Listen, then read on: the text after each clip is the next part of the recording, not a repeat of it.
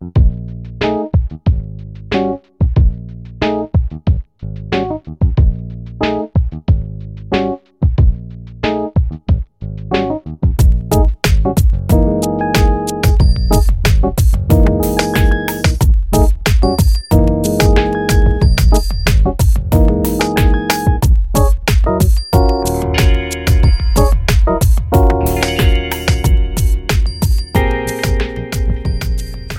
podcast time again. Uh, welcome, welcome. We'll get right into it. I had a fun weekend. What about you guys? I was there for part of that weekend. You I were? had fun too. Yeah. I met Neil Gaiman. What did you do? I was not I've- there for that part. No. I was I was recording uh, part of a show so that my job could get on TV.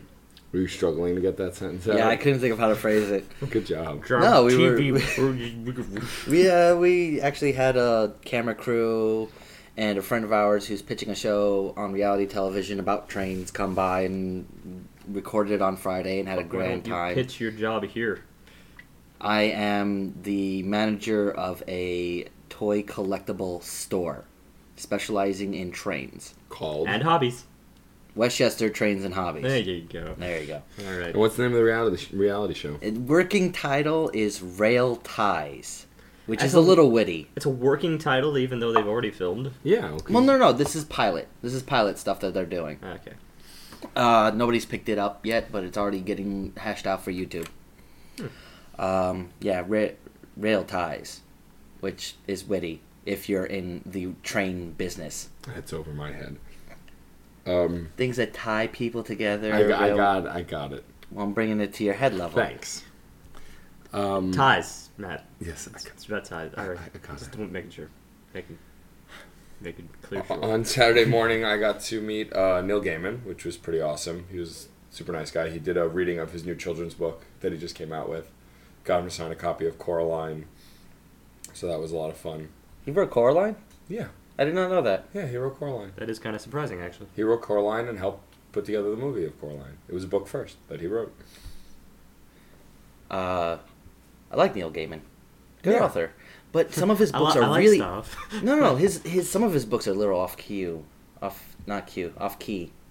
Like they're weird. Off color. They're supposed to, Off color. off color, and yes, they're There we go. supposed to be. That's kind of what he's going for. Though Good Omens, which I know he only co-wrote, was bar none one of the funniest religious books I've ever read. Uh, supposedly, um, American Gods is supposed to be very good. I love that one too. I haven't read That's that. the second funniest religious book I've read. American Gods wasn't that religious, was it? It's about gods. That's all it's about. It's about gods Well, I with a God- capital G. Well, I, But only because no, like, I equate religion Which with gods? God, not mytho. Like I like that's All of mytho- them. that is already in mythology, mythology. well, okay, they're or still, fantasy. They're still gods. Then again, all mythology. Well, I don't is, know any is- Roman pagans still roaming about. Wiccans. Not the same. That's that's that's druids. No, it's actually not. They came from Celtic. Not really. Wiccan came from Celtic. Some Wiccans. I mean, that's the origin in that whole theology. No. No, it's not. Yeah, I'm it calling is. you. Yeah, no, this one is not true. yeah, it it is. draws from a huge variety of religions. Answer pending. I checked out after you actually started having a serious conversation about religion and stuff.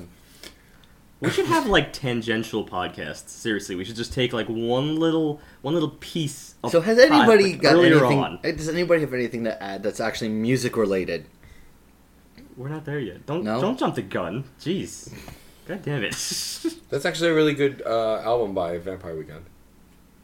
Jump the gun. oh, there you go. He just segued. You're welcome. Music. Yeah, that's Um, what we're here and for. Also That on took talent because no segue was coming. So good thing you jumped on that. on What's Sun- forthcoming? On Sunday, I also went to Nerdioki at the Way Station in Brooklyn, uh, which uh, Joe Rude hosts with Kings of the Ka- Kings of Karaoke. He's a future guest coming on in a couple weeks. That was always a lot of fun. It's always a nice experience there. You know, the crowd's very warm. It's a kind of a no a judge free zone karaoke zone, which is good because I can't sing to save my life. Yeah. That is obviously true. But at least I have the balls to get up there and do it. I don't like being in front of people. Neither do I. You're in Mike- front of the mic right now. It's figuratively. Yeah, but there's no eyes. The people are. I don't know. out That little somewhere. green light is kind of like an eye. It's kind of freaking me out. All right, I have to leave now. I just want to call that to everyone's attention. Everyone will focus So, Steve, on what the did eye. you do this weekend? I did the same thing as Matt. Nerdioki. I met Neil Gaiman. I did not meet Neil Gaiman. Well, I had half of his weekend. Were you on TV? You had none of this weekend, okay? Were you on TV?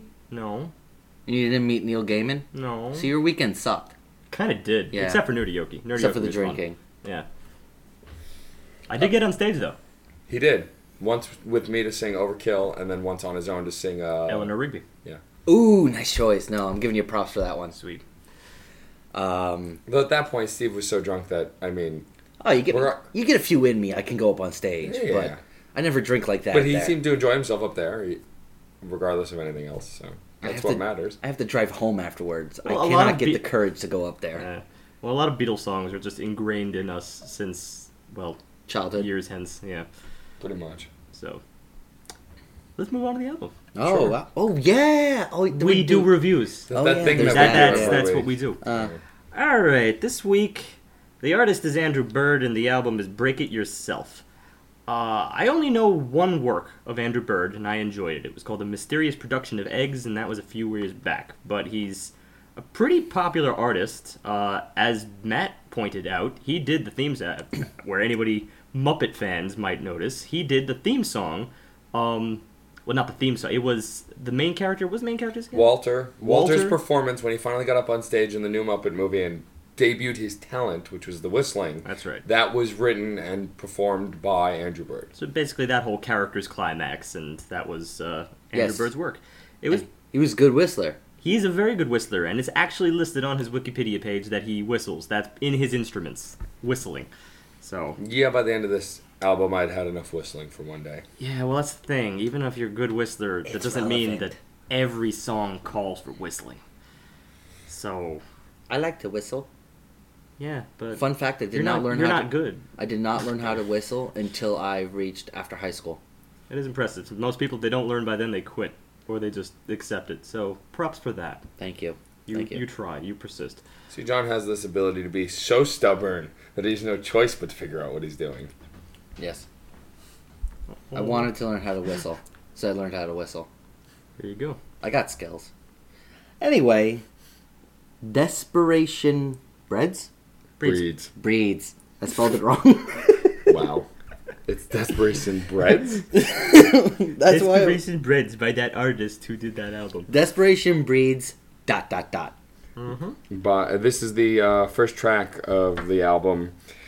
Uh, I mean, from the get go, you kind of can really tell he's really great with a variety of instruments and has a great instrumentation in the opening track, which will be a theme that comes and goes, but is fairly there the whole album. Well, like our artist last week, um, even though he did not, he was not self-named as far as the artist was concerned. Uh, what was the name? Tommy Walter.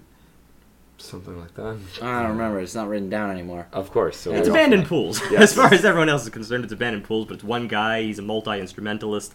Uh, this is basically the same exact deal. He's just uses his name. Andrew Bird is multi-instrumentalist. His main instrument is violin. It's clear he's very, very talented in that department. Uh, I personally think he's a great composer, and I'm just gonna put it on the line here. If I were rating songs, this song would be a five-star song for me. I'm dead serious about that. This is I not a in five love star song for song. me. This is not. I did not love this song. I found it to be At least we're disagreeing at last. interesting, having a unusual intro. Uh, it, it did build up, and it was good, but I felt a divorce feeling between the sections of this song. But the best way I could describe it, all three were haunting. That's a great way I can put it. It, it had a very melancholy feel. It was extremely melancholy, and that's part of what I loved about it. As far as the divorced nature that you're talking about, I just I just don't see it. That's what I felt was it was a new movement. I accepted it. It was married to the previous in tone, if not in in precise theme. And it just moved along. It pushed itself from one level to the next. I felt very moved during this track. I felt Kind po- of ashamed. I that felt it like didn't the track was pointless. That's that's what I was really feeling. and We're starting was- this out on the biggest disagreement of the felt- entire album here. It felt plodding. It felt ambling. Like I wanted a point. There was no real point to this song. I don't know what song you heard. Seriously, the way he he moved, he first of all, he's excellent with layering. Can we all at least agree Okay. on that? Yeah. We'll say I, I will say this before I get into any more negative critiques about this album as a whole. Incredible instrumentation, incredible layering, um, and very unusual choices for layering. He's, he's got a creative streak here. He does have a creative streak, but in this in this first track, I don't see the the vapid nature that you see. Honestly, this this I thought was one of the most moving tracks on the entire album. You seem to think that it came later. You noted some places later in the album Oh, where I you felt- thought that it took off emotionally, and I I just don't. It was all downhill from here, which is probably my biggest critique. Is I think he really lays it on thick with Desperation Breeds. That's the way I view this album. Is that it's there a little bit downhill, unfortunately. I felt that the the album, the entire album as a whole, was very listless and kind of devoid of a strong emotional That's message. spoilers. You doing a whole album? anyway, and this first track was the only one that was counter to that. I did get a little bit from from th- that kind of desperation from this track. You know, it had the great instrumentation, and, and the violin was very standout amongst all the instruments that I had heard. It was the one that I'd noticed and latched onto the most. The lyrics were forgettable. I don't even remember the lyrics. Well, the album is kind of a patchwork, to be honest, because it really does throw me back and forth, back and forth, back and forth. To some extent, I felt like it was going all the way downhill because nothing hit me like this first track. But there are other moments here, sporadic moments, where I just question why he would make certain choices. And one of those moments comes right after the first track. The second Right. track, I don't know what it was. The first I have track, no idea. The first track was over five minutes. The second track was 45 seconds. Yeah. And it was one of those things where it was kind of quaint, and I would have liked more, but for 45 seconds, it wasn't worth it. He shouldn't have even put It was it an on at inter- all. it was an interlude that had no place being there. We didn't get into the album to have That's the an thing. interlude. And if we're gonna have an interlude, it really should be, you know, much deeper in, more like track five, track six. But this is the very, very second track, and it's already treated as if. And this might have actually se- separated me psychologically um, between the first track and the later tracks.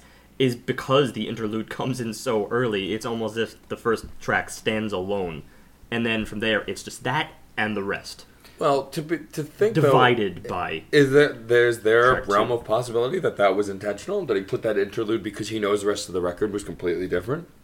Um, now I'm not gonna say completely different. I just mean it doesn't have the same epic quality that I felt the first track did. But well, that's what I'm saying though. Okay, not completely different. Wrong choice of words. But he knew that there would be a difference from tone from the first track and the rest of it. So he. I put think that maybe he knew that the that, that the rest of the album would not hold up in the same epic nature as the first. If the, if there was going to be one song that defines this album, I would use the first track. So he kind of really lays it on thick. That he puts it all up front, puts his heart in a platter, and then after that, it's it's it's it's hard to take the rest as seriously as you're taking the first. and it's still And that going. might have been why. It's it's still going downhill. Track three. Well, I can't say that 100% yet. But as far as track 3 was concerned, I know what you're going to say, and I think I agree with the, the, most glaring thing here with uh, Danse Caribe. Is that what? Is that it?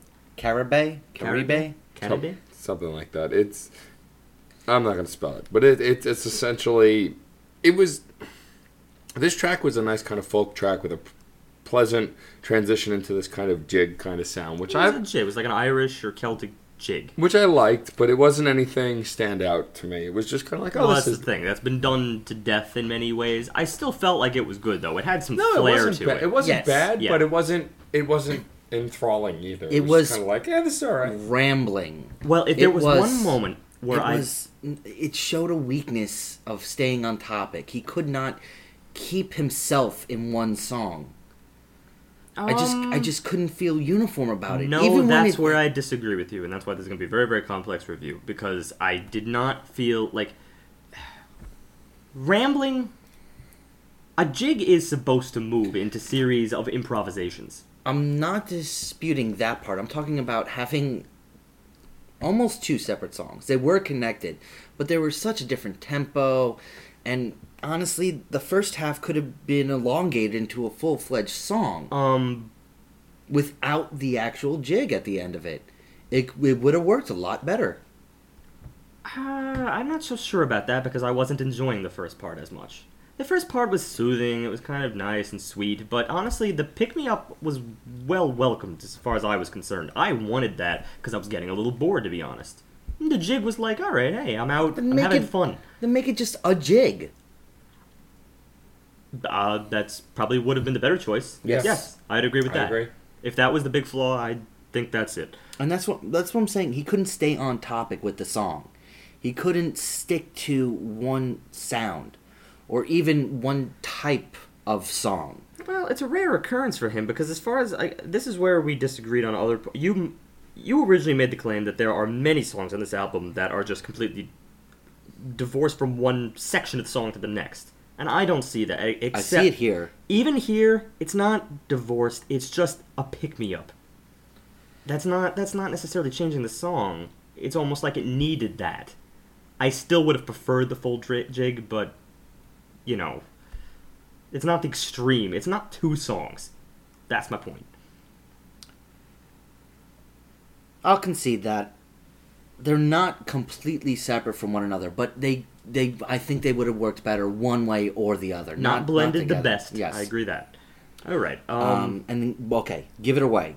This This this was the downhill turn for me big time. Give It. Away was straightforward and boring. There was still some of that instrumentation that we'd heard in the other songs, but at this point you're like, all right, we get it. You're good with instruments. Move on. Give us something else. Uh, that's a good way to put it, actually. Um, And I this- felt that it had a very, very good exposition. I liked the idea that he put forth in the beginning, and I wanted more of that. Mm-hmm. But then he kind of.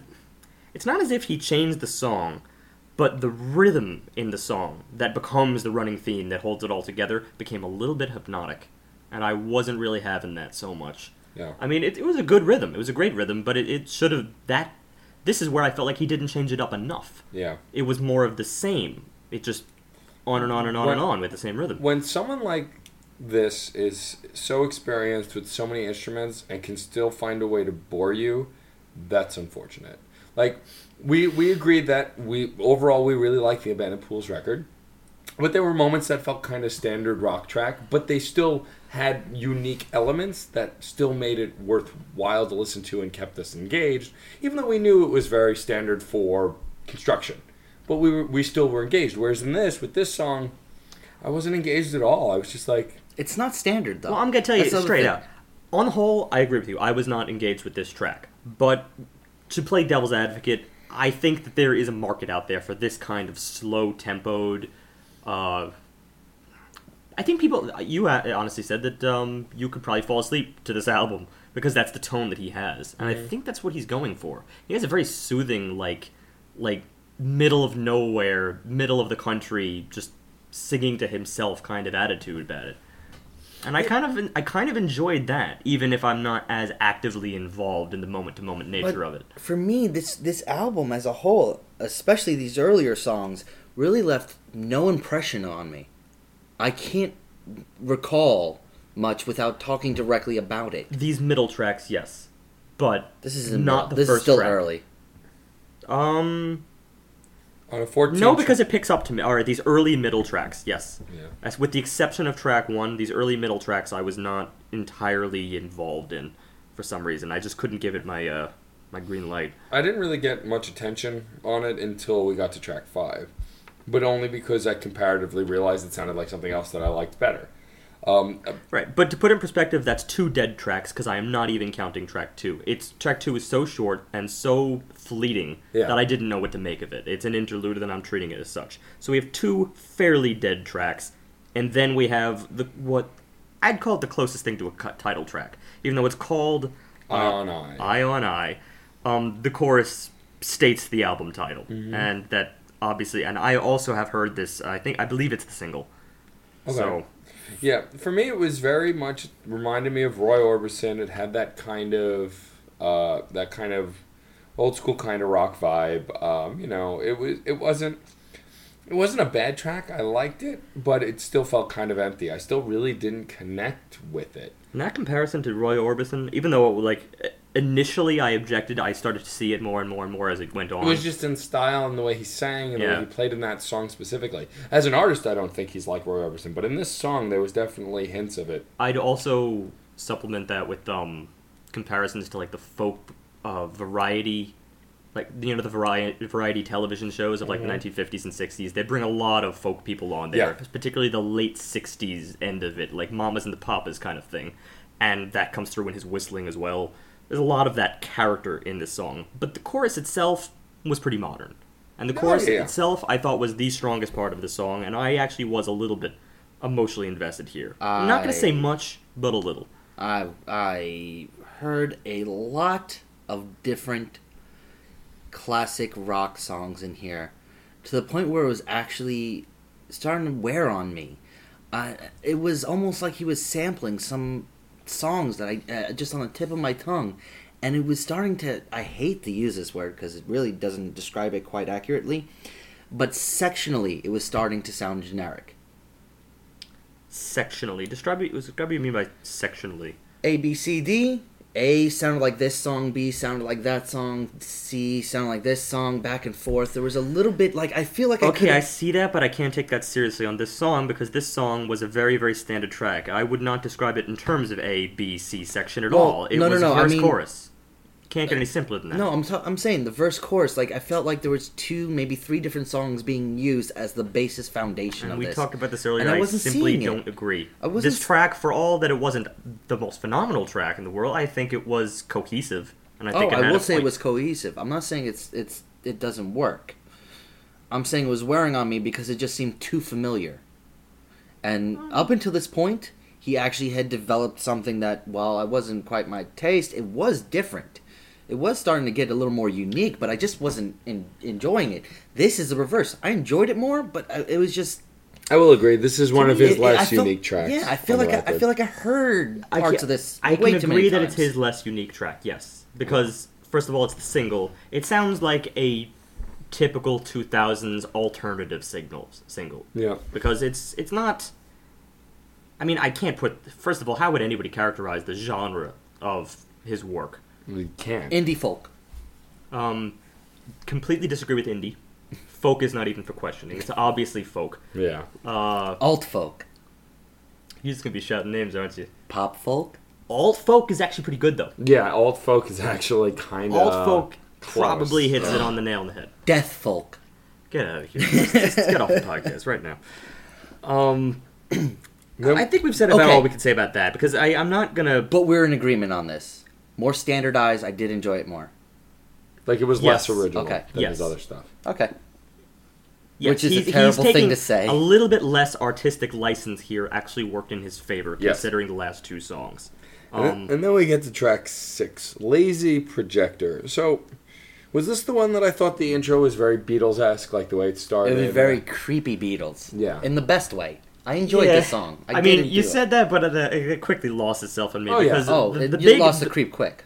Yeah, well, not the creep, but I just completely the Beatles thing was. No, it was only the field. intro. The very beginning is where I heard that. Once they started, once he started singing and it picked up, I I could tell. Yeah, that it per- was the perhaps the intro. But then once it, well, I can't really say it picked Well, up. well, once it because this was a pretty slow song. Once the meat of the song happened. Yes, the there you go. Yeah, And this is the this is the first time I'm actually listening to the lyrics. I'm The able lyrics on this on the song lyrics. weren't bad. Um, in fact, I love the line. Um, it's all in the hands of a lazy projector, that forgetting, embellishing, lying machine. I mean, he's starting to get some imagery really involved. gorgeous. He's starting Yeah. to get some actual words instead of tones of his voice. And also that speaks to if I was gonna cite an album arc here, if I was gonna observe it, I think I would describe it as some type of dream, some fantastical, s- sleepy, dreamlike state, and that's you what I said hear. dream. I didn't say dream. Didn't you? I said machine. Oh, I'm sorry. My bad. All right. You're, you're right, but I, not yet. well, I'm right about the album, but uh, I guess if it's not in the lyrics, it's not in the lyrics. It is. It is somewhat in there. Um, I will attest to that. There is a very dream quality in a lot of these songs. Very Yeah. slow, easygoing, and particularly this one. I mean, calm. That's the well, that's what's coming across here. Calming effects. My biggest Yes. problem with this record at this point is we're almost halfway through, and I'm not really connected to it. And it's not. It wasn't a taste thing because there are things here that I did like. There was just something about it that I just couldn't get. I'm going to make a little accusation, and I think that's that track two and three really ruined it for you That could be. because when Which you are look, actually when you look track at three it, and four. I've been saying this that it's like constantly downhill, but it's really not. I'm sorry, but around here, track five, I started to give it a little bit more credit. I was disappointed with track two and three because it was moving me farther and farther away from track one. You keep saying two and three, and you mean three and four, and you keep saying five, and you mean six. Actually, yes, you are right. all of those accounts, I am dyslexic. No, you're skipping Polynation because That's is- right. I'm because looking. it wasn't a song. That's It's- that's exactly it. I'm not counting Polynation, but I'm looking at the paper here. but uh, as far as as far as Lazy Projector is concerned, it's a slow core song, which really, really was different. I think than he only reprised this once. At one point later in the album, I think it was like track 12, where he brought slowcore back. It mm. reminded me of Low. It reminded me almost a little of. Oh, this is I'm gonna go off on a limb here, but almost Swans, and I- that's pretty extreme. And I, I enjoyed this song, and I know which song you're talking about for slowcore, and I really did not like that one. Fair enough. I kind of accepted it though because it was a sleepy. It was honest about itself here.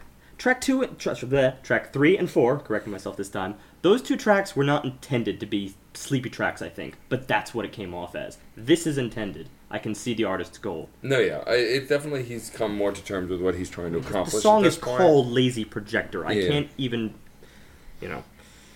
But it was a bit boring at times. I'll agree that much. Yeah, well, there were moments of that all over this album in, in sections where It's it got it's boring. sporadic, which is why it was Yeah. bound to be a very tricky album to review for me. Well, uh, I think here's where the core is getting is po- is positive for me. I found the core of this album to be really solid, and the next track, track seven, near death experience experience, perpetuated the lyrics I'm liking, lyrics I'm enjoying. Um, it's perpetuating a sound I'm actually getting into.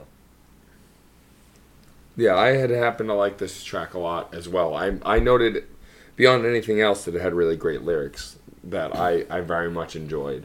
That kind of drew me in. The, the the line and we'll dance like cancer survivors like we're grateful simply to be alive and we'll dance like cancer survivors like your prognosis was that you should have died. I mean, it's It it's getting really- emotional. Yeah. really, and the music is actually not 100% but matching up to these emotional Oh, lyrics. yeah. And it's so ironic because now, at the moment where you start citing emotion, this is where I start to move away from the thing that I've been defending the entire time. Is that, uh, on the whole, I enjoy his instrumentation. I find him to be a brilliant composer in that regard. But here, I think he was just taking a little bit too much of a license with his his palette of instruments. A little Yeah. too liberal. He'd throw things here that just didn't belong. They didn't match with the song at all. Oh, don't little worry. Don't worry, Steve. You can be wrong. that makes no sense with what I'm talking about. No, not even a little bit. Um, the instruments were a little dumbed down, but I think that actually was a good thing. His Yeah. complexity of the instruments, I'm glazing over because there's just so much happening, and I'm not invested in what's going on with these high complicated music. Really? Is that what you're pulling on me? There's too much happening. Because that's pretty shallow. It's not I'm even- gonna put that out there. Okay, it's not even accurate to say that. It's there's okay, there is a lot happening with his instruments, and I'm focusing on one thing. I'm focusing on another. I'm not enjoying the intricate parts coming together. I mean, if you don't enjoy it, fine. But that's what I look out for. That's what I seek. Because in all the other albums we reviewed, I'm much more turned off by repetitious, tried and tired. These are the things that I that really irk me after a while. The longer and longer I hear them. So I appreciate this. As far as background easy listening music, he would still be farther up on my queue because I enjoy that kind of stuff. Yeah, but I, I It's enjoy- ironic. It's easy listening music, even though there's more going on. That's that's kind of weird, but But see, even with this this album up to this point, like I like near death experience experience, but my problem with this record is not that I'm not enjoying it, not that I don't enjoy what it's trying to offer. It's that I just don't feel like it's put together properly. Um, given the talent that he's displayed, especially in the first track, nothing still really quite lives up to that first track at this point. that is true. The- And- the, first track I loved front to back. I didn't have any issues with it, and I think one of the main reasons I liked it so much is because it built, and the rest of the songs here, they kind of cut out before they reach that high. It's the they stay very static. They they plateau at a certain point. Like yeah, there's a lot of instruments going on. It's enjoyable and everything, but then you, you don't move on. You don't get anything new because there's already a lot going on. I think it's a case where the artist That- clearly is talented. That's exactly it, Steve. That is exactly it. Fair enough, and I understand that. I, I really do. As far as composition, he's great with layering, although in this track, uh, track 7 here, I think he becomes a little bit layer happy. Like, he just goes off and, and starts putting in everything that he has. And, but yeah, that's, um, that's about how I'd sum it up. I think It, compositionally by section, that's where he fails. I think that for for me up into this point, point it gets to me where I realize he's talented, and he's not executing the talent in the way I would expect for the better of the record. There are moments of it, but on a whole, he's not living up to the potential that's displayed before. Well, you know me. what I think? I think I think he was going for for a concept album here. He was going for a full unified art piece, like track one through track track fourteen. I think that might be part of the reason why we're being so harsh in the song by song basis here, is because if you treat it all together, it works in its whole dreamy state. It's just in the moment by moment nature of it, it can be trying. And jarring. And yeah, in this particular case, in this song here, very jarring. And actually, the next song as well. Another little melody, Thing Behind the Barn, which I actually found to be probably the best uh, uh, instrumentation of the album. Actually, I thoroughly no, I enjoyed agree. it. This track, I, But it was I, too I short. double circled here because it, it, it did reach track one here, and there's a connection in theme. I heard the same exact instrumentation here than I did in track as I did in track one. So did it's the same exact thing. But it was a minute, and then it was over. There was not enough. That's the big problem. and I like, why would you? This is the interlude, though. This is the true interlude. Oh, yeah. If you don't count Polynation, Yeah. that really demeans the uh, the impact of Polynation because this is where you achieve the interlude. It just should have been longer. Yes, It should have been- should have done more with it. They, he should have treated this song as if it was A song. No, no, as, as if it was like the, the intermission score for like a full length 1950s epic movie, like a three hour film. Like Ben Hur. Remember Ben Hur? I mentioned that last week, Ben Hur. I'm going to stab you in the throat. But seriously, you got to admit, when that intermission occurred, everyone, so many people bought that soundtrack to that movie because, like, the intermission highlights it. You, all of a sudden, you're not looking at the action, you are just focusing on the music. And that takes on the character of the film as a whole. And that's kind of what this track should have done. But it's just It way too didn't. short. Yeah, it was just it was there and it was gone. And as I got into it and started to get interested, it ended, and it was kind of disappointing. Like if I wasn't watching the bar go go across the screen, because uh, surprise, surprise, we listen to these things on computers. Most people do these days. Uh, if I was, if I didn't see that, I would have been really, really disappointed. Like the disappointment would have annoyed me if I didn't see that because bar. we if wouldn't have didn't, seen it coming. yeah, because it's like, well, uh, that's it. it's problematic. But let's move on to track nine. So I really have like nothing about this track. Lusitania, I barely remember. I don't remember enjoy. I mean, I clearly Really? didn't enjoy it. You realize this is the one with the female vocalist. Was it? Yes. Yes. I thought that was the next one. No. Annie, Annie Clark, who happens to be one of another one of my favorite artists. Oh, yeah, no, now I do remember. Yeah, I still stand by that because the only part I was interested in was the, The female, vocalist. That's how That's much it. of an impression this left on us. That is the only thing I could really recall from this track. It's funny because uh, It was. I it- expected that it was going was- to blend better than it did. she did. had Yeah. beautiful words. When they harmonized together, they sounded great, but when they were singing the same lines at the same time, it sounded awful. Okay, that's a good way to put it. I will agree with that that assessment because um, I'm not here to. I'm not. I'm not critiquing his vocal talent. I still think No, that I he's a don't- very, pretty very good. good No, singer. yeah, yeah. Yeah. It's just Um, in this and they song, harmonize really, really well. But in this song, compared together, it was night and day as far as it's well, not against his, the tone of his voice. It's against the tone. It, it's n- it's a stark contrast to the tone of the entire album, Mm-hmm. And that's what makes you focus a lot more on her than on the rest. Which is kind of the point, I imagine. That's why they bring in female vocalists. But it just, it, like I said, when they were harmonizing and singing together but not over each other, I liked it. But when they sang the same verse together, word for word, it was, it just took me out of it it. kind of highlights the fact that his his voice embodies the slow natured tone of this album. I think I'm gonna leave it at that. there was another thing we have to talk about, and that's the whistling. Oh, And this- this yeah. was some of the We did start of it. start to mention that, and yes, this this track really did highlight. Don't get me wrong, he's a fantastic whistler. That's why he's mentioned in Wikipedia for that reason. But he uses it as filler. It has no substance to the actual song. When- when It should be used sparingly. when he's using the whistling to complement an instrument or to be an instrument itself, it's fantastic in this record. And there are some moments. But in this song, he's using it because he couldn't be bothered to write lyrics. And Oh, I think He that- I think feels that's a should little be- harsh. No, Well- it's it's more like he feels there should be it's vocals over these. It's what I mean is this filler. I think there it- should be lyrics. There shouldn't be this whistling because this whistling was literally just listen, whistling along because he couldn't come up with words or he didn't want to come up with words. Either or. I mean, I I think that just it in his head, in his idea of the lazy Sunday slow river strolling universe that he's created here, his whistling seems to work. In his head, it seems to work. But I, I feel like I, I, I have to be in that atmosphere, and if I'm not in that atmosphere, then I, I can't take it as seriously.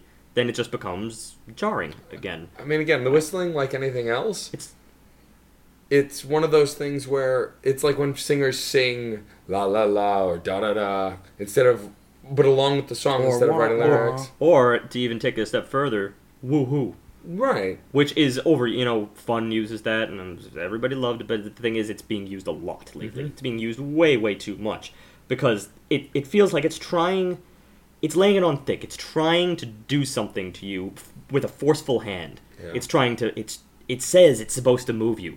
Right, that's that's the character of whistling. It's like, oh, well, that that comes straight from the heart, right? Whistling is so is so uh, is so serene and, and graceful, but he's laying it on so thick because he uses it on every single song, and even after the, the melodies just tend to run together there. The melodies of that whistle they run together. Now, I'll admit the fact that he uses whistling so much is unique, and not a lot of artists do that, and that's great. But I just think that, that he could have done more with it than he bothered to do in sections of this record.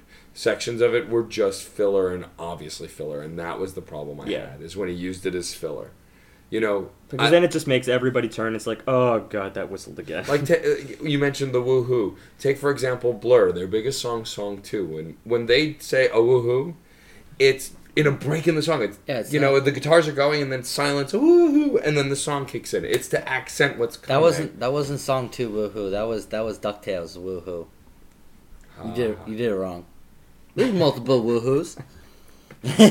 I'm glad I brought up the whistling. Uh, that's next track. humor All reviews. right, this one actually had positive whistling. Orpheo looks back. This was a nice little jaunty track. I Yeah, thoroughly actually enjoyed. This was this this one. was a, a really, I mean, like again, I don't know if anything's gonna quite achieve track one in my head, but this track pulled something different. Uh, it was- very different. Yeah. It had an Eastern style to it, and I was really, really loving that. It had a couple of elements I found missing in the rest of the album, and Mm-hmm. that was a better flow through the song. It had some curious choices at It- times. I felt it like was it did get a little sporadic, but on the whole, because this, the nature of the song is, as you said, jaunty, then the sporadic kind of worked here. And it it evolved as opposed to jumped. yes, yes, it, evolved. it had a really, really great pick me up, like toward the end. I, And that's that's that- what I felt a lot of. Hang on, that's what I felt a lot of the other songs had was was they jumped into another section or they jumped into a s- different variants on the instrumentation. This one bled through, and if it, it just made it come more as a, a cohesive whole. Well, it's funny that I'm agreeing with you here in this particular track, but I still don't, in, as far as the rest, because I have the opposite issue with the rest. I don't think they jumped at all. I felt that they plateaued. They just became static in most of the other tracks. I don't really see the jumping nature in the other tracks here. But uh, we at least agree this one worked. Yes, and it was the It was example fun, of too. Really fun. It was exampling. It was an example of the whistling used properly. He used it to complement the other instruments he used in his instrumentation of the song. Yes, it was doubling the violin melody, and that's what worked so well because it, it's not something you frequently hear. I mean, those two instruments, and I'm using whistling as an instrument here. They are pretty much when is. combined. I, I don't hear that rarely. And- Anyone want to start with the next? No, I want to talk about this a little bit more. Okay. I liked the way he was replacing instruments throughout the song as well. Uh, from acoustic to electric, This from is where his tuned, layering tuned here to talent. tuned there. Yeah. Violin would jump in, and it would just it wouldn't be the notes would perfectly flow. That's that's the big thing that I really liked about it. It's instantaneously one instrument would take over for the next. Yes, that I actually do agree with that. Um, yeah, on the whole, for some reason, everything that we already know he likes, all the little tendencies that he, you know, goes toward, it just blended together on this track. I mean, Yeah. I don't want to say he got lucky because as far as the rest of his tracks are concerned, there are a lot of cases where he just he, he's going for something, he's utilizing his talents, thinking that it's going to work, and it just doesn't end up But across. but next track worked. So next, the Next moving on track to did too. m- moving on to the next track, Sifters.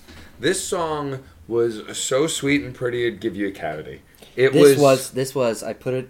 Steve said I put it best. Sweetly depressing. yeah. It was one of those Yeah. songs that was slow but sweet and pretty, and the lyrics, the lyrics were very good because He's even talking to an elderly person Yeah. about to die. I mean, it, that's pretty much what it sounds like. This was honestly my. I want to say that this was my second favorite track in the mm. entire. album. and I got the emotions. I Oh, got the lyrics. this I got was- the music. I had everything. The Yeah. lyrics weren't complicated, but they were emotive. They brought you in, and they were visceral. Very Like, you visceral. I was having such a visceral reaction Oh, throughout this yeah. entire track. And my favorite line: "Would you tell me all the secrets you need to keep?"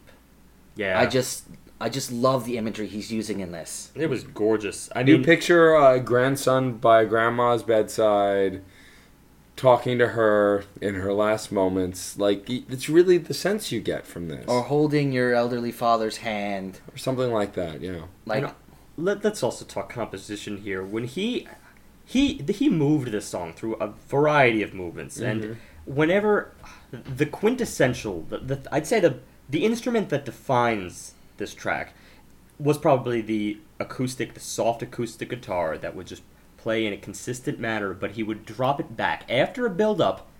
It would come to a to a climax, and then he would just sneak that back in under you. That that was the only thing playing, and it, it brought out such visions. I actually would say that that's not the instrument that did it. It was like a no, it was like I think it. I think Well, the, the most, the most, the, the best part of this instrumentation was the sheer lack of drums. Actually yes, I do agree with that. It was there was no beat. It was a pure that's- flow. But you agree that's what allowed the emphasis to be placed on the guitar instead. yes, but it, Yeah. if honestly, drums would have killed it.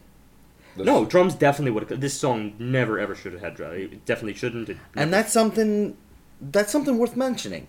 Yeah. It's it, it It's didn't not have done a, a lot. uniform beat to it. It the, the guitar work just played. Well, this is the point that I thought of when you mentioned that, and that's that I think drums really are the most consistent factor that you will come across in almost any variety of, of modern rock music or, or variation of it. Drums are the thing that will always be the same. Granted, you can play drums in a variety of styles, but the actual timbre of the drums. And we that's all know what timbre means. Yes, because I've said it many times, covered so it I'm not saying it again. But it that's the one constant. Vocal quality will always be different. Uh, guitar quality, there's a number of effects you can use. There's a thousand ways to state a guitar theme. Even a bass you can modify. Drums are always constant. So all of a sudden, when you take that out, it's gonna shock you. And this was the perfect place to do it because um, it it broke the flow of the album. Yeah. which um in, And the, in actually- the positive way. It, Yeah. it, it and it, it married to the jaunty tone of the previous track. Yeah, Beautifully. Oh, it actually actually that did. These that was two tracks probably the best put together. back-to-back. Yes, absolutely. because they I uh, keep using the same words. They bled. They flowed. They they went right into one another. Yeah, They were more like movements of a single track as opposed to separate songs. It was that kind of uh, instrumentation that just was throughout the pair. I wouldn't go as far as movements. I do think it was separate song. I mean, it's obviously separate songs, but it yes is as far as um. Well, I don't have your learning and don't know what words I want to use. then we Well, get that's to move okay. on to We Fatal. Shore. Boring. Yep, that's all I wrote too. Like this song was just. Oh, it was slow coring. This was the slowcore song Wah, that, that wah. I thought I made that joke. Yeah. It Yeah. was so Like, at least It was Wait. not oh. executed as much as well as the previous. And I didn't even love the previous slowcore track that I mentioned, uh, Lazy Lazy, Projector. Projector. I didn't love that, But I because liked also it. It was there was I was good- enjoyment in no, it. it, it I did. was It good had friends a, with it. I thought it was okay. That's a good way to put it, actually. Yeah, You We were were good close friends. friends. it's a lazy But projector. Fatal Shore is that annoying person that won't shut up and no one wants to tell them they're boring. so But they you gotta going. invite them because he lives next door, and it's like, dude, uh, he picks his nose, and he likes to look at little girls' skirts, and I'm like, well, that's kind of creepy for a 22 year old. No, you're you're giving him way too much depth because there was not that much depth to this track. He's fair. Fair point. Yeah, Um, this song was stop character building. this this song didn't. I mean, It went nowhere. yeah, this didn't need to even be on the record. It didn't even Like, I just plateau. It started at ground level and did nothing. Yeah. It crawled straight through from beginning to end. That- Yeah. I mean that's really it. There's really not I don't much mean to to, say be about too it. harsh about this track, but it didn't contribute after the two previous tracks, which Nope. were otherwise phenomenal. And, It was so polarizing. vied compared. for my favorite with the first. It was so polarizing compared to uh, Sifters as well, because Sifters was just so beautiful and so thoughtful. And then I mean, you could almost say, as far as album flow is concerned, he definitely is on the on the decline now. Yeah. Like not not, and I don't mean, I, I actually don't mean that in the uh, negative sense. I just mean he's Not like that. it. The dream is ending, yeah, or it's coming to some kind of sweet, soft close. But there will be no more climax here. No. It's just not going to happen. and that's evident in the next two tracks too, as we get to them. I mean, "Hole in the Ocean Floor" still had good instrumentation, but at this point, like I said, or I was already in. well, I was over it. yeah, at this point in the album, you're like, we get it. You're good, good with instruments. Well, this is where the marriage uh, continues from the first track as well as uh, the eighth, the interlude track. Mhm. Um, things behind the barn, but th- this track kind of brings that back. But he waited. He didn't bring it back until the second half of the song. Well, that was a little bit confusing to Yeah. me. The first half stank. Well, the first third stank. The second third, uh, second third, third. No, the first half he had his sort of sporadic nature about Yes. him again. Um, and then the song officially began about it was- halfway it was through. actually well, not very- quite half quarter of the way through. it was beautiful. It was actually very well was. done. I, I absolutely love the end of the track. I, I wouldn't call it climactic, but that's okay. Great I, I. I do not question his choice in letting the album peter out as opposed to, you know, burning out. yeah, Um, I don't question that choice. It was just why couldn't that have been the full track? yeah. Why why why put in the the sporadic? It had it had everything. It had his layering, his instrumentation, it had his composition, it had his vocals. It did not have his lyrics. Uh, this one I have to gripe on. I found the lyrics to be quite shallow. I did not enjoy what he was singing. I enjoyed how he was singing it. I I was a little defensive. And I that. was I was glossing over his words just to hear the vocals because I was enjoying it better that way. I was defensive of the lyrics because I, I gathered more of a dreamlike fairy tale from those lyrics. I, I, I thought that I, it under- was I completely agree with that. I understand that. I thought it really didn't. I didn't like it. I mean let's just face it. It You was know you know that he can write based on the earlier lyrics that you cited. Well, some of the earlier lyrics. I question his ability on some of the other lyrical endeavors. Eh, I think you're being a little harsh in the lyrical end here. I mean, I still think he's a good poet, but But good poetry doesn't always make good lyrics either. not always. Try Edgar Allan Well, do I care? I'm a musician. He sang it well. Yes, no, he sang it very well. That's true. That's right. That's true. But and then then we get to the final track, which my biggest problem with uh, uh, Belles was that. I mean, it was still slow and sleepy, and it was, you know, it was it was a decent was- conclusion to the emotion he was, or the the kind of arc he was providing. But I just the song to me as a song was, eh, like it was all right, but I just Well, this is the outro. Yeah, it's, it's it- the, it was the outro. I don't think it's really meant to be looked into that deeply. you know. It was a I, good I would have, I would have taken more of an issue with it. Excuse me, if if uh, there were many of these tracks, Yeah. like you know, that's what my issue was with Flying Lotus, because that if, that's becoming our our poster boy for randomness and and excerpt. Um, but I don't treat this in the same way Right. because it is such a dreamy album and so slow at times that I really I, I didn't see a disconnect here. Oh, no, and I didn't no. really feel like it needed to go anywhere. It just needed to do what it did and peter out. I know, And I thought the but I don't- 15 seconds of silence that you were so vehemently against worked with that.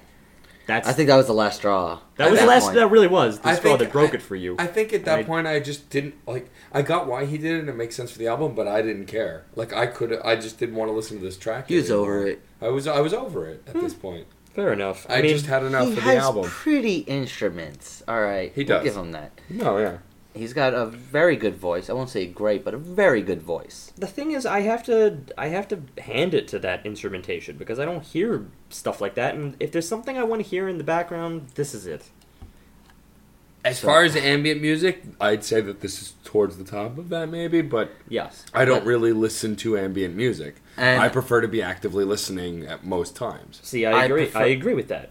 But I I will not. I, it's hard for me to count any ambient music, passive listening music, as high as active music. um, yes, I'm inclined to agree with that too. But I can't discount it. I mean, there's so much else. Because it was designed. There's entire genres based on passive listening. Okay, you will say things that, that, are meant this to was do this, things to you. This was designed as passive music. Are yes. you gonna? Okay. Yes. Um, Then he's no, writing with it- the exception of a couple tracks. With the exception of a couple tracks, and the tracks I don't like, we'll say those are more towards the passive side. Which ones? We gotta be specific on this. Specifically, This is not. This is simply not an album that I think three, we can talk four, about five. generally. Three, four, five, twelve. Three for five, twelve. Yeah, Definitely we- more towards the well, passive We side. discussed that three and four Well, that's were. But I'm actually saying- kind of funny because well, no, three, four, five, especially five. That was the single. That's I the one that know, I think that's other the one I was not. I was not on board with. yeah, but that people one will wasn't listen passive. to that active. Yeah, that wasn't a passive song. Three and four, Okay. we agreed were if it, ha- if it has passive. a, there's so many songs here without a chorus, right? Some of those might be leaned toward. Like, not that I have to have a course Okay. or anything, but I do Well, need to but have. back to my original point. Well, saying that even okay, and even the songs that can be listened to actively are more passively designed. Um, yes, Okay, he is specifically then because the goal is Well, a no. dreamlike state. okay. That's then he's, clearly hit what he's. then I'm going going to propose that he's specifically writing music you're not supposed to pay attention to. Mm, no. How can you Not refute that? He specifically wants you to passively listen to it. Use it during something else, something you're not you're not fully paying attention to it. You cannot speak about this album in those kind of general terms. But I'm saying in general, that's why I cannot. no, no. In general, I cannot view something as a passive. But it's as case good by as it's active. case by case. I mean, I'm saying for me, I probably am I'm going to listen to this passively, but I can foresee other people listening to this actively. It's not like I think there's. I don't think it's impossible. I'm not saying it's impossible, but if something lends itself more towards a passive listening, towards a background music, that's it. Track it's one- background. Active track, track one, very active. And you know I, I, refute that. I, I and I don't understand how you can refute that because then you're discounting a lot of other genres out there by refuting that. I mean, track one had it all, and I don't see what you see that was lacking in it. That was a song with depth, considerable amount of it. Oh, there's plenty of depth in this album, but it doesn't grab you. It well, Um, okay, doesn't grab me enough to make me want to pay grab. attention. Make me want to pay attention to it. There's very little here that I want to pay attention to. With all the complexity, I was hearing white noise at times. I mean, that's how bad it felt, and I was I was going through it, and I was listening to it, and I just I I could agree with that part. I could definitely see I would just forget about it. He does And- have a and- white noise nature about some of these tracks. I just cannot. I can't be general about this album. Sometimes he goes for it, sometimes he doesn't. I can't say that he's actually out there to produce passive listening music. Track I- one, I very feel- active. I track, feel that's there, and that's track ten, extremely active. and you know what? I think that's that's what's going to really. Here's here's here's my breakdown. All right, because we're just gonna keep going around and around and around. And me and Steve are just gonna keep arguing, and Matt's just gonna be. keep shaking his head at us. Um, there's a lot of skill. There's a lot of creativity here. Uh, there's a definite arc, both in musical uh, choices and in theme. The theme is calm. The theme is everybody keeps saying sleep. I th- I get more of a calm feel, more of a centering yourself. as a piece, that is a great idea. As an album, that's hard for me to get into. That's actually not a Passive- bad way to sum it up. A passive emotion, you just can't grab it. You just can't latch onto it. You can't sing along to it. You can't. It doesn't leave the same impression upon you. I mean, there were songs here that left impressions. Yes, Just but I still can't recall them. uh, then that's a That- fundamental difference between us, And we listened to a few of them over again, and I still can't recall them. and that's what did it for me. That's how I got stuck in my head. Okay, so with all that said, with all we just said, I'm gonna rate this three. I know there's a market out there for it. I know people will enjoy it. I don't think a lot of people will enjoy it as an active endeavor. Um, there's a lot of skill, and people should be looking to do skill like this. It's just not nearly enough to, to, to follow up on through. If you want to get people to actually make an emotional connection, there has to be a stronger emotion portrayed. And that's my biggest problem here. I, I feel like he he's got something to say. He's just not trying hard to say it. Um. Okay, I'll take that. and I'll disagree with half of it Okay. because there are some things you stated absolutely correctly. I do believe that many parts of this album were boorish. I think that some parts would just they're they're gonna put you to sleep even though even though he intends it that's not always a great thing. And there's excellent layering and all this complication, but That's the thing though. I can't I, I just cannot dis, dis I can't impugn that kind of talent. I mean, I appreciate so much what he's trying to do and a lot of it does work. It worked really really well. It's just this album is a track by track kind of thing.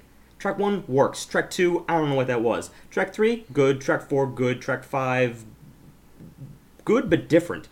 Track 6, uh, I don't even know where to begin with track 6. There's just something, they just, it is not, I cannot rate this 100% as one thing. I'm, I'm gonna Wait. have to, obviously. well, that Not- detracts that detracts from arc and theme. No, not necessarily. I'm actually talking about, uh, impact. Oh, okay. Impact. But the thing is, if by by the way we talk about albums, if you're saying that that you you can't even describe it as a whole because you have to rate it on track by track, that should hurt the score, because we're rating the album, not each track. Here specifically. But that's just my own listenership. Okay. That's just my own personal like listenership. I mean, I'm not copping out on a on an album rating here. Obviously, Right. you have to treat it as a whole, and I'll get to that. I'm just saying that I, I I don't think you can sum him up as one thing. Okay. Like eh, the general statements about the artist irk me, such as you know, oh, he's only writing passive listening music. That's bold. There's some moments here that I I swear, and I will argue this endlessly. And track one is definitely. I thought that was a five star track. I can't stress that enough. I mean, his talent, his layering, his instrumentation, all of that come together in moments, and then in other places, it sometimes has the effect of leaving you in a bored state. I will add one more thing. I feel like we've talked about this before. I feel like he's putting too much into it. I think his ego is getting a little bit in the way. Ego not as exactly as a bad thing, but he just he wants to do so much and he does so much and it's just too much. Um, In certain places. in, In certain places. places, yes. And I- sometimes I- he does I the right picked amount. it out. And you know what? I'm going to use that as a segue into another thing that I haven't even mentioned at all here. I'm gonna go out on a limb and say that he's a lot better when he's composing than when he's improvising. Not to say that he's a bad improviser, but there are moments there where I don't think songs call for improvisations. I think he treats this as if it's a live performance at times. Like the way he comes in with the whistling. You know, it's like, oh yeah, that's a crowd pleaser. But I don't need crowd pleasers in an album that's supposed to be uh, it's supposed to be a full fledged art piece, which I can see that's what he's going for. That's why the um the improvisations kind of throw me off at times. It's not that they're not well done. He's excellent on the violin.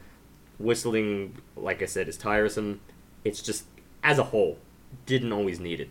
Compose, compose more. He obviously can do it, so I wish he would continue doing it. And um, that's probably what's going to affect my rating the most. Is that alone? Because that's what ruins the uh, uh, the full fledged arc. As far as talent is concerned, though, He's got skill. He he's might got have a too, lot of skill. He might have too much. That might be it. I think it's a little bit of ADD. Come to think of it, I think I think you called it. There's a, a little bit too much. He he wants to go in different di- directions at different places. It's not that he ruins the arc, but there's just moments where I I, I question his uh his overall goal. I'm gonna go with three seven five, Okay. shy of four.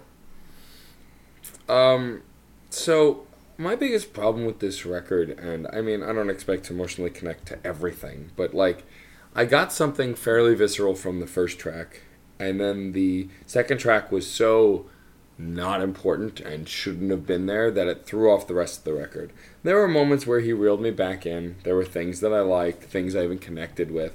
But I mean, I didn't really get a strong visceral emotional connection again until track 11. Track 11. 10 tracks later. I mean, how do you expect to keep me interested if I'm looking for a connection when you don't come back to me till 11 tracks later? And there were moments where I paid attention, but I didn't get as invested as track 1 until track 11.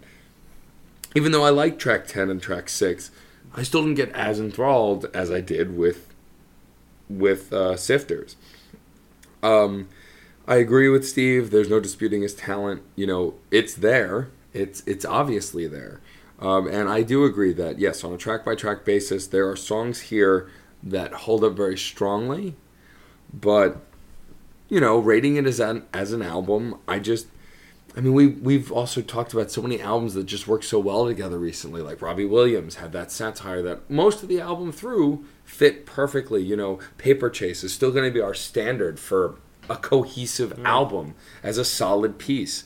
And I guess we're, I'm a little spoiled from that. But from this, I just as an album, I, I don't get it. I, I just don't. I don't get it at all.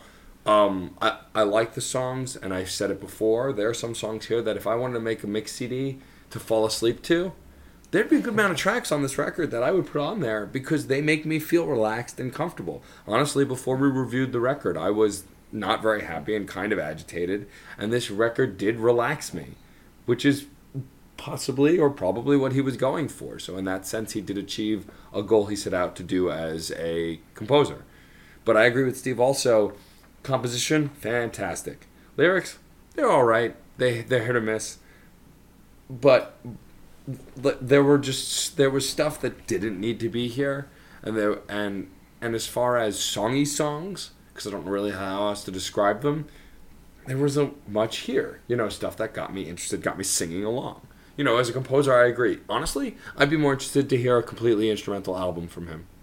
Actually, yeah. I think that true. I think that would be leaps and bounds better than this. If if he focused on just instrumental composition, I probably would like that more. I would have probably given it a more favorable review as well.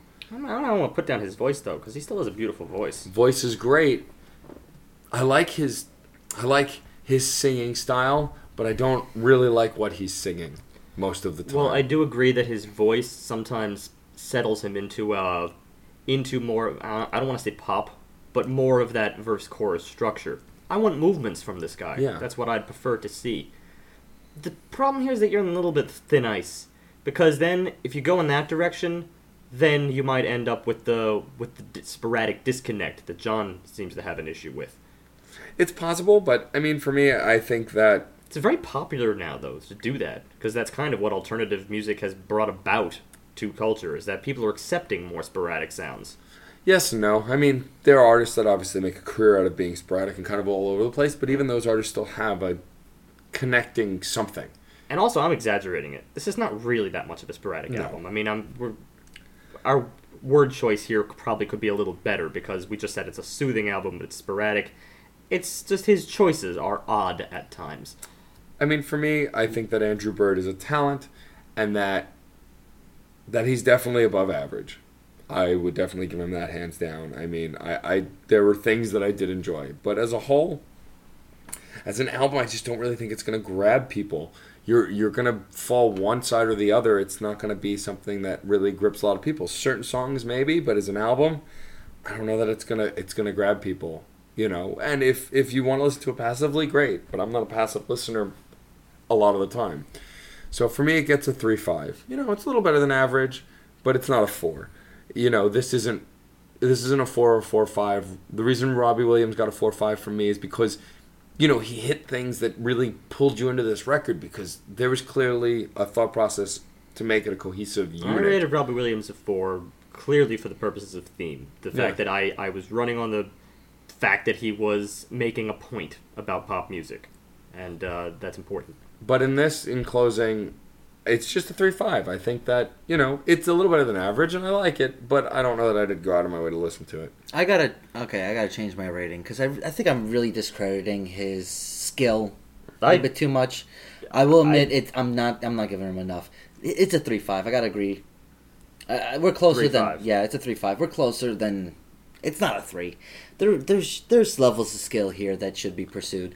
Um, I just think there's just just That's the too thing, I would, much. I would much. choose this over any almo- almost anything in the pop genre, which is why it's almost even a little weird for me to place this below Robbie Williams because I would listen to this before Robbie Williams. Yeah. It's just as far as it's really intelligent. Well, it's not even intelligence because oh, I don't want to get back into the intelligence versus creativity um, debate because we spent two weeks on it. I just want to make this one little point here. The thing that I said about his improvisations, that's the big problem I feel. Uh, that's that's what's too random for me. I like improvisations, but the, it was like the first thing that I learned back in music school is if you're gonna make an improvisation, you need to know the melody first. You need to know what the theme is, right? Mm-hmm. And then marry it. Don't just ramble.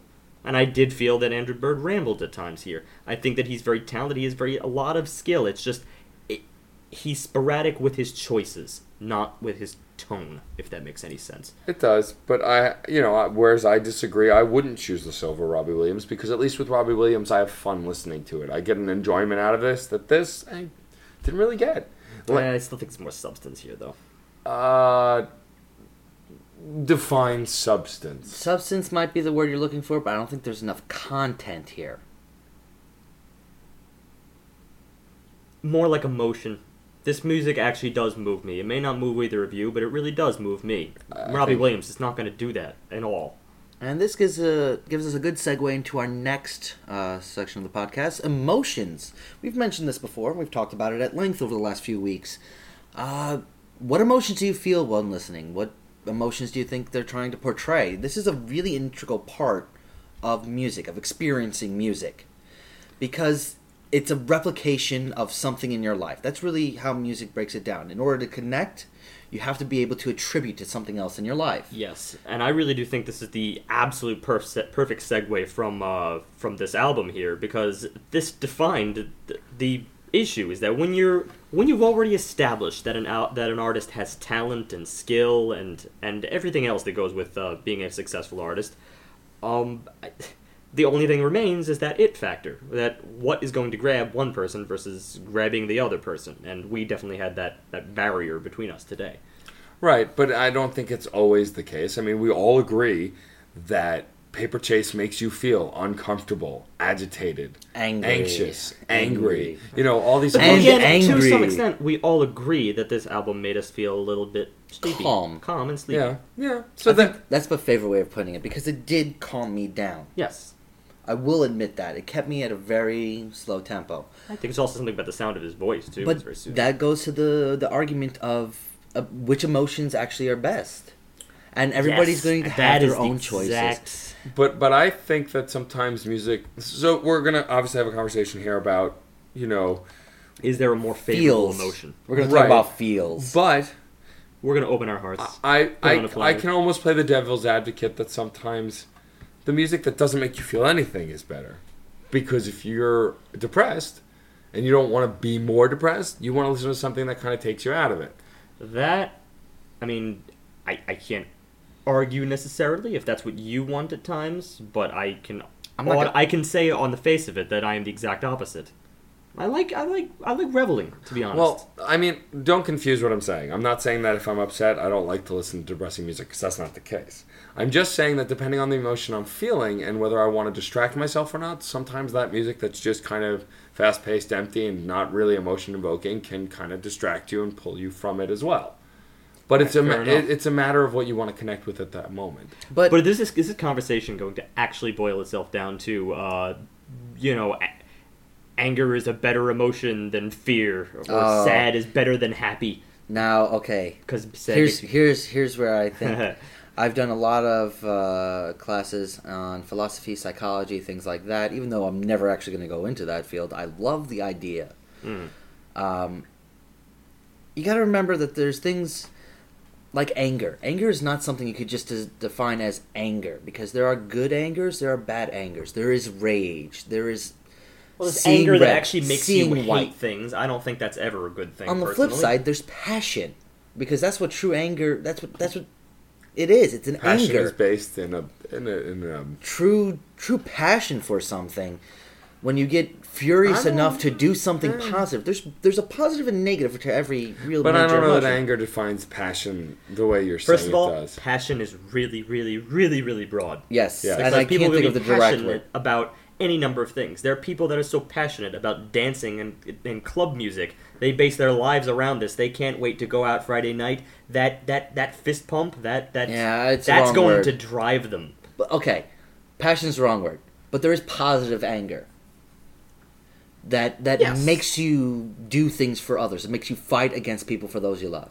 i mean that's anger you There's can, the rousing music of uh, the I- '60s that I think was. but this came we're, at an we're, we're talking time. about very strong feelings here very high emotions now I, I feel like high emotions as a whole i enjoy more in music and i don't like calm calm is a difficult emotion both to portray and to to keep someone's attention because it's a very low end of the emotional spectrum Okay, but I have a different interpretation of calm.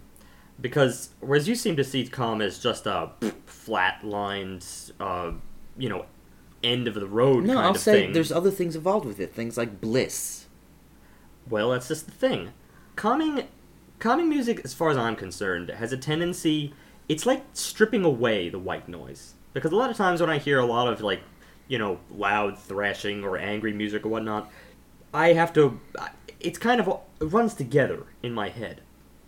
But all of a sudden, when you just strip that away and you reduce it to its core components, it's like it it helps me to focus in on certain specific emotions, like sadness or like even anger. To be honest, even even ca- very calm music can still bring out anger because it's it's contemplative.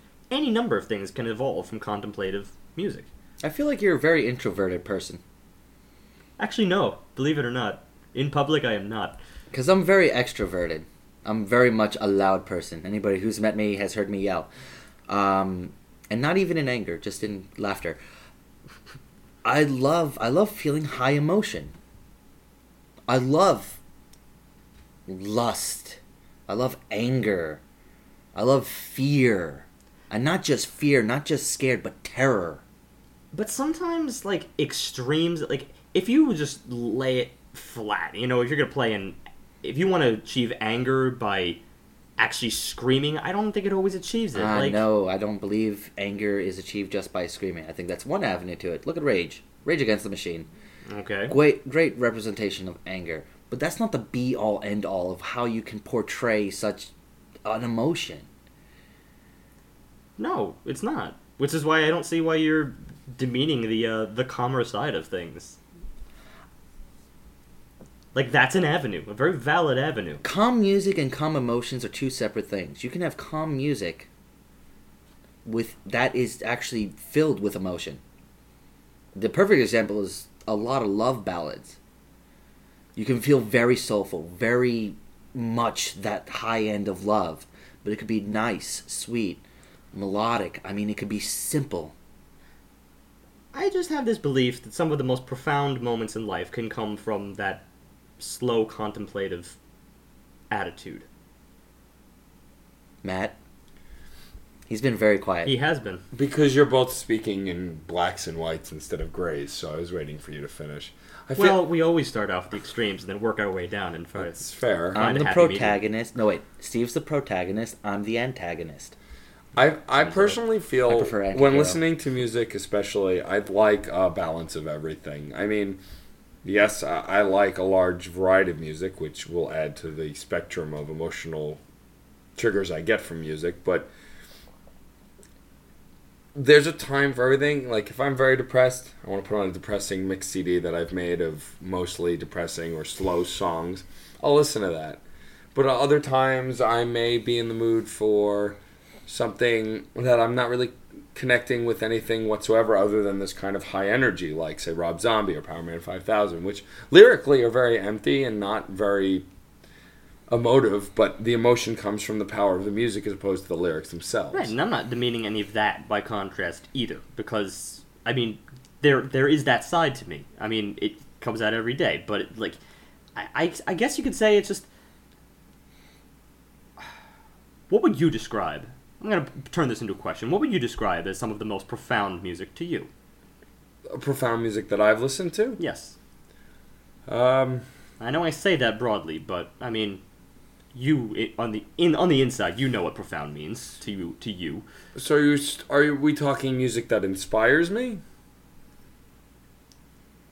honestly, just moves you powerfully in one Oh, direction well. or the other. Well, I mean, music that moves me powerfully. I mean, one of the most powerfully moving songs that I can recall in the last couple of years was "Affection." "Affection" is one of those songs that was so sweeping and so powerful that it go. it really moved me. And That and- was more of a slower, kind of swooning type of track. correct. That's basically my only point. Is I think when most people think back in their lives, they're not going to cite a thrash metal song as the most. I mean, I, I, I am. This is. This is just a hypothesis of mine. I have a parallel though. Even though "Affection" is one of the more moving songs the last couple of years I've heard, on the other side of it, a song I've played for both of you that I actually did an article for on the site called "The End" by Blue October. Mm. is not calm and beautiful. It's very kind of passion filled and rage filled because it's a song of the perspective of the ex coming home, finding his girlfriend with their new significant other, and doing whatever it takes to get in there and kill them both. I mean, the lyrics are very dark and very powerful. and that song, every time I hear it, moves me also. But fair enough. To be, to be fair, I really am playing complete 100% devil's advocate right now. I get that. Because i if we're not actually going to have a discussion of which emotion is better than There's the no other, such thing. all we have is literally more Well- frequent preferences for either one. Uh, okay, I've got two. To to answer your question, All right. um, El Scorcho by Weezer. Really, it's a whiny, weird song, and the the lyrics are scream during it, just just shy of scream during it, and I love that song, and it always gets me up and energized and adrenaline filled. And on the flip side, there's a song by Flobots called Rise from uh, their uh, Fight with Tools album. And it's a slow dun dun dun dun dun dun, and that's the beat. And just bounces back and forth and it's a slow build. A very slow build.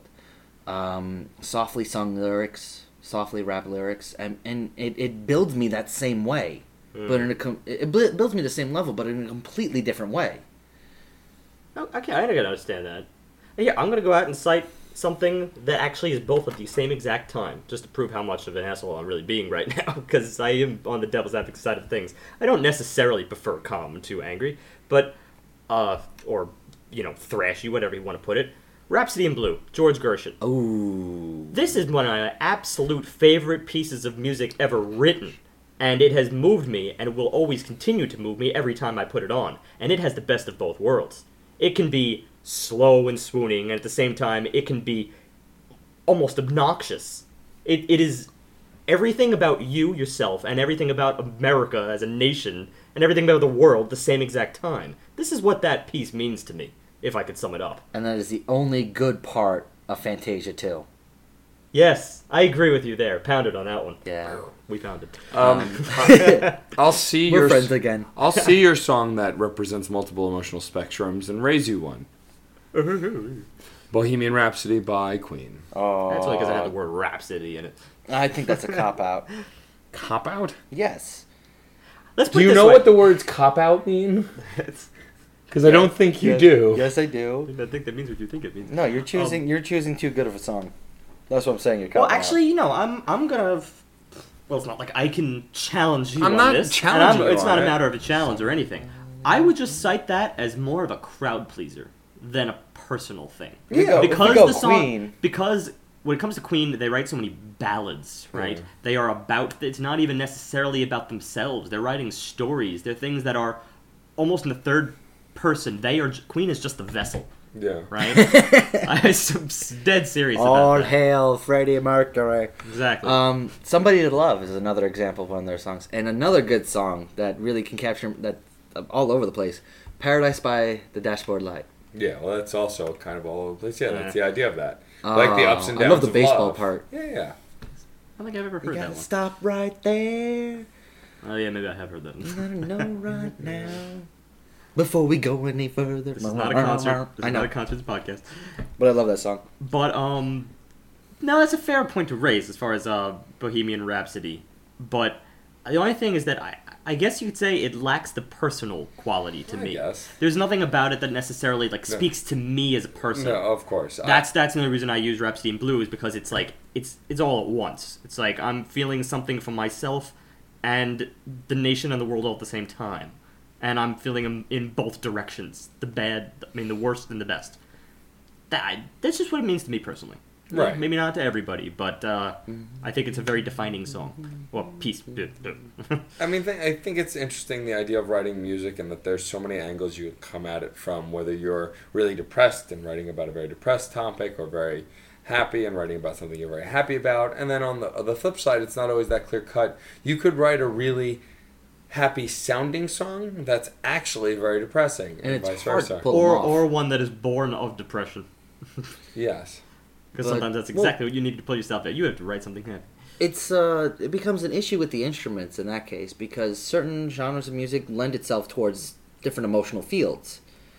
It's hard to do death metal as a calming song, purely Yes. because of how the music and I think is that's the only reason I'm a little biased against it. I'm not. I would never um, impugn an entire genre on this podcast, but I feel that it is a less flexible genre by by nature of the instruments and the the loud qualities of it.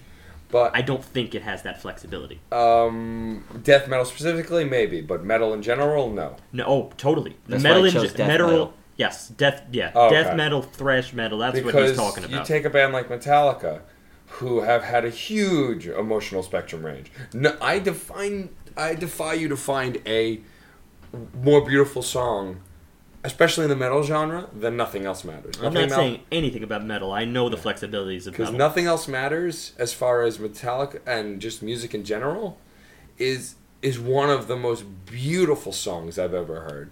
I do want to say though that metal has a tendency to fall into patterns. Depending on the artist, yes.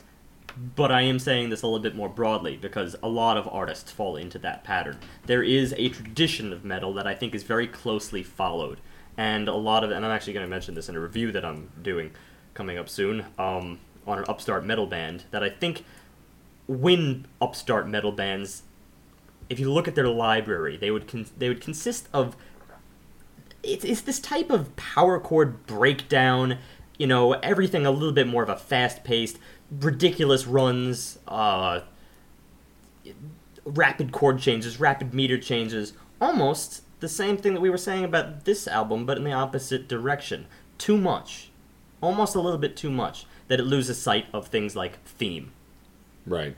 like it can ramble on and on. I know a lot of metal like that. I know that metal has flexibility. That some there's some metal just sticks in a in a niche. I have a question for you, Steve, and it's going to lead into another question depending upon how you answer it. Would Answer you me say? these questions three. Actually, it's yes. These Riddle me questions- this, these questions Batman? two, and then we'll see.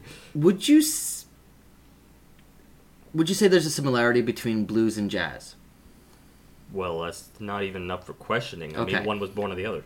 and you you would almost say that they're opposites of the same coin, but extremely closely related. Not opposites in any way. I wouldn't. I can't say opposites. No. Okay, then I'm gonna propose that I while there's a huge level of overlap, I don't think jazz can go down far enough and blues can go up high enough to truly encapsulate the higher and lower ends. You need to elaborate on the high and low business because that can mean a lot. Jazz cannot hit the truest bottom levels of calmness, of bliss, of the slow feel. I disagree. yes, I I'm would love to. I really want you to to, to show me this because I'm really I curious now. I- when you were talking about this, I was. There's and I some jazz think- out there then that I'm gonna I think has, propose- has that ability. I'm Jazz propose- is, is equally as flexible. What you're thinking, I think you're thinking about jazz in the same way that I perceive metal. You're looking at the niches, the the, the patterns that a lot of uh, artists fall into in jazz, which are kind of that rambly Do you think? quality that a lot of Well, jazz then another has, question I have- endless improvisation. The other thing is, do you think you can find blues that hit the highest of emotional levels? That I'm more inclined to agree with you than the previous because I think blues by definition is that base level stuff, like the lowest of the low, as you put it. And just to try and clarify this a little bit, it is the root of an emotion. It, it the the word itself, the genre is an emotion. So how can you how can you really stray too far from that? How can you really uh, bring that? I mean, don't get me wrong. A lot of different genres use the blues riff within their music, right? And they borrow from blues. In any in many ways, everything borrows from blues. A lot, at least. Except maybe contemporary classical. I'm gonna smack him. You're not Um, agreeing with this? Some no, no, I'm just- What, this is- this you is have a to question- Bring, you no, have to bring some question- examples to the table. Then. No, no, this is a question that I'm, I'm I, I really just want to know. I want to know your take on these. My take on it is that Jazz Blue- blues is very, very important, but alone it can be a little bit shallow. Wow, I never thought I'd hear you say something like that.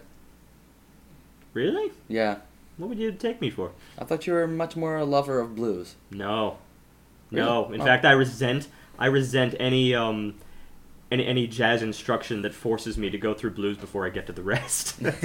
Only because they do that a lot, and um, I don't think it's personally, I don't think it's necessary. You can skip blues if you want. It's helpful, but you know. Uh, anyone else want to add anything? Uh, well, I mean, I don't know. For me, it's tough to talk about emotion in music so generally and broadly. I think also just because clearly we're obviously not saying one emotion is better than the other because that's dumb. I'd like the way this one turned out though, because No, I, like I like that question. You and I really want to hear this, but- this jazz you were talking about. But to, to All me, sounds good. to me though, the thing about emotion in music is that I've always been fascinated by, considering I'm not really much of a music or songwriter myself, is take an artist.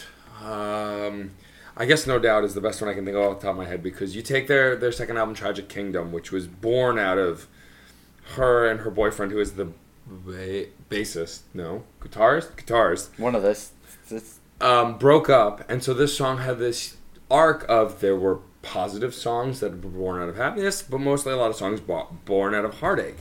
And since then, she's gotten happily married to someone else, and she's gotten happier and written music that reflects that happiness as well. Take "Hey Baby" or "Hell, Hell" or um, "Rock Steady" as an album as a whole.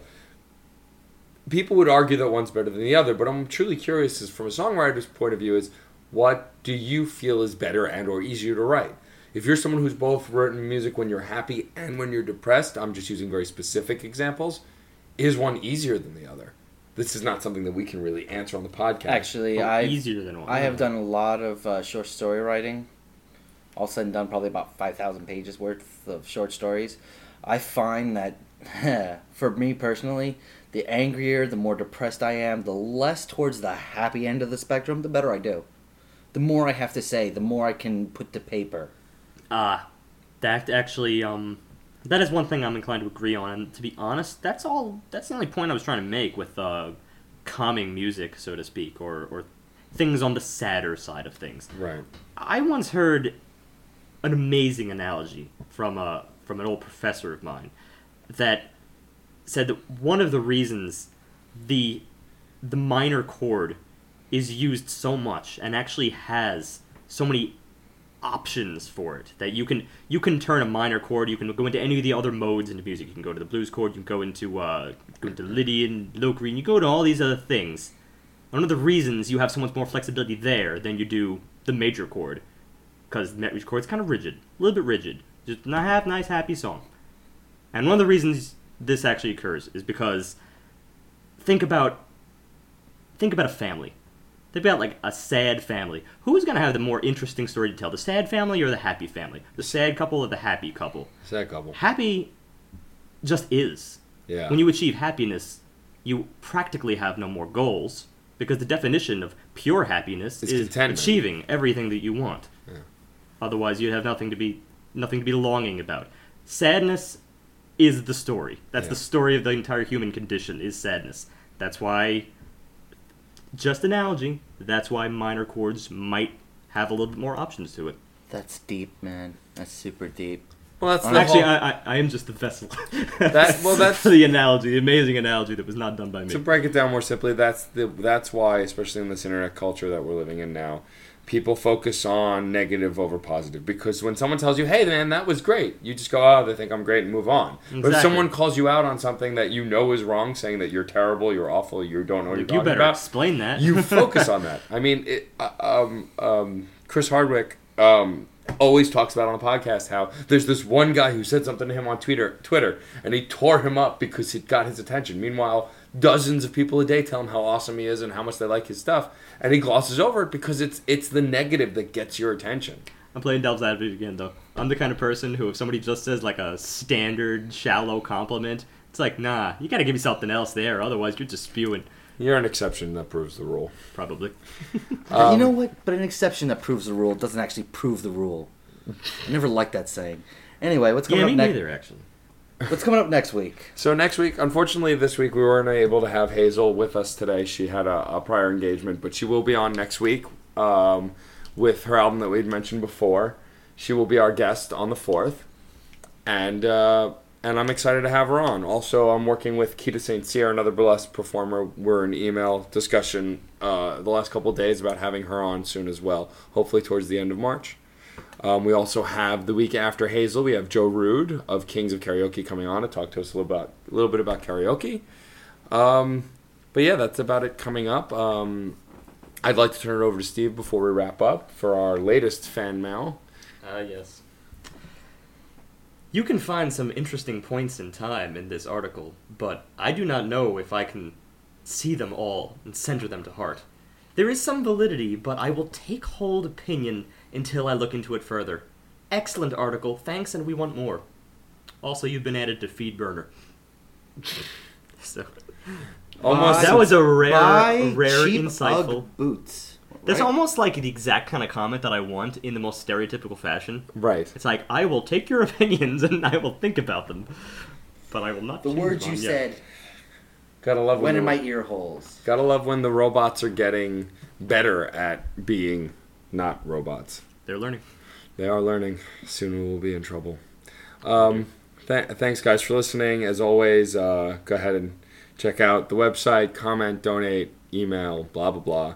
Um, we're still working on fixing the iTunes problem. I did get in touch with them. It's an RSS feed uh, XM- XML problem. So for now, if you want to find us, you were, of course, on crashcourse.com, which you know if you're listening. Um, I want to thank also Abandoned Pools for contacting me through Twitter. We're working to do an interview with them sometime in the near future, so look out for that, as well as maybe down the line have them on the podcast or have him on the podcast. So thanks for listening, guys, and as always, music is life, and life is good.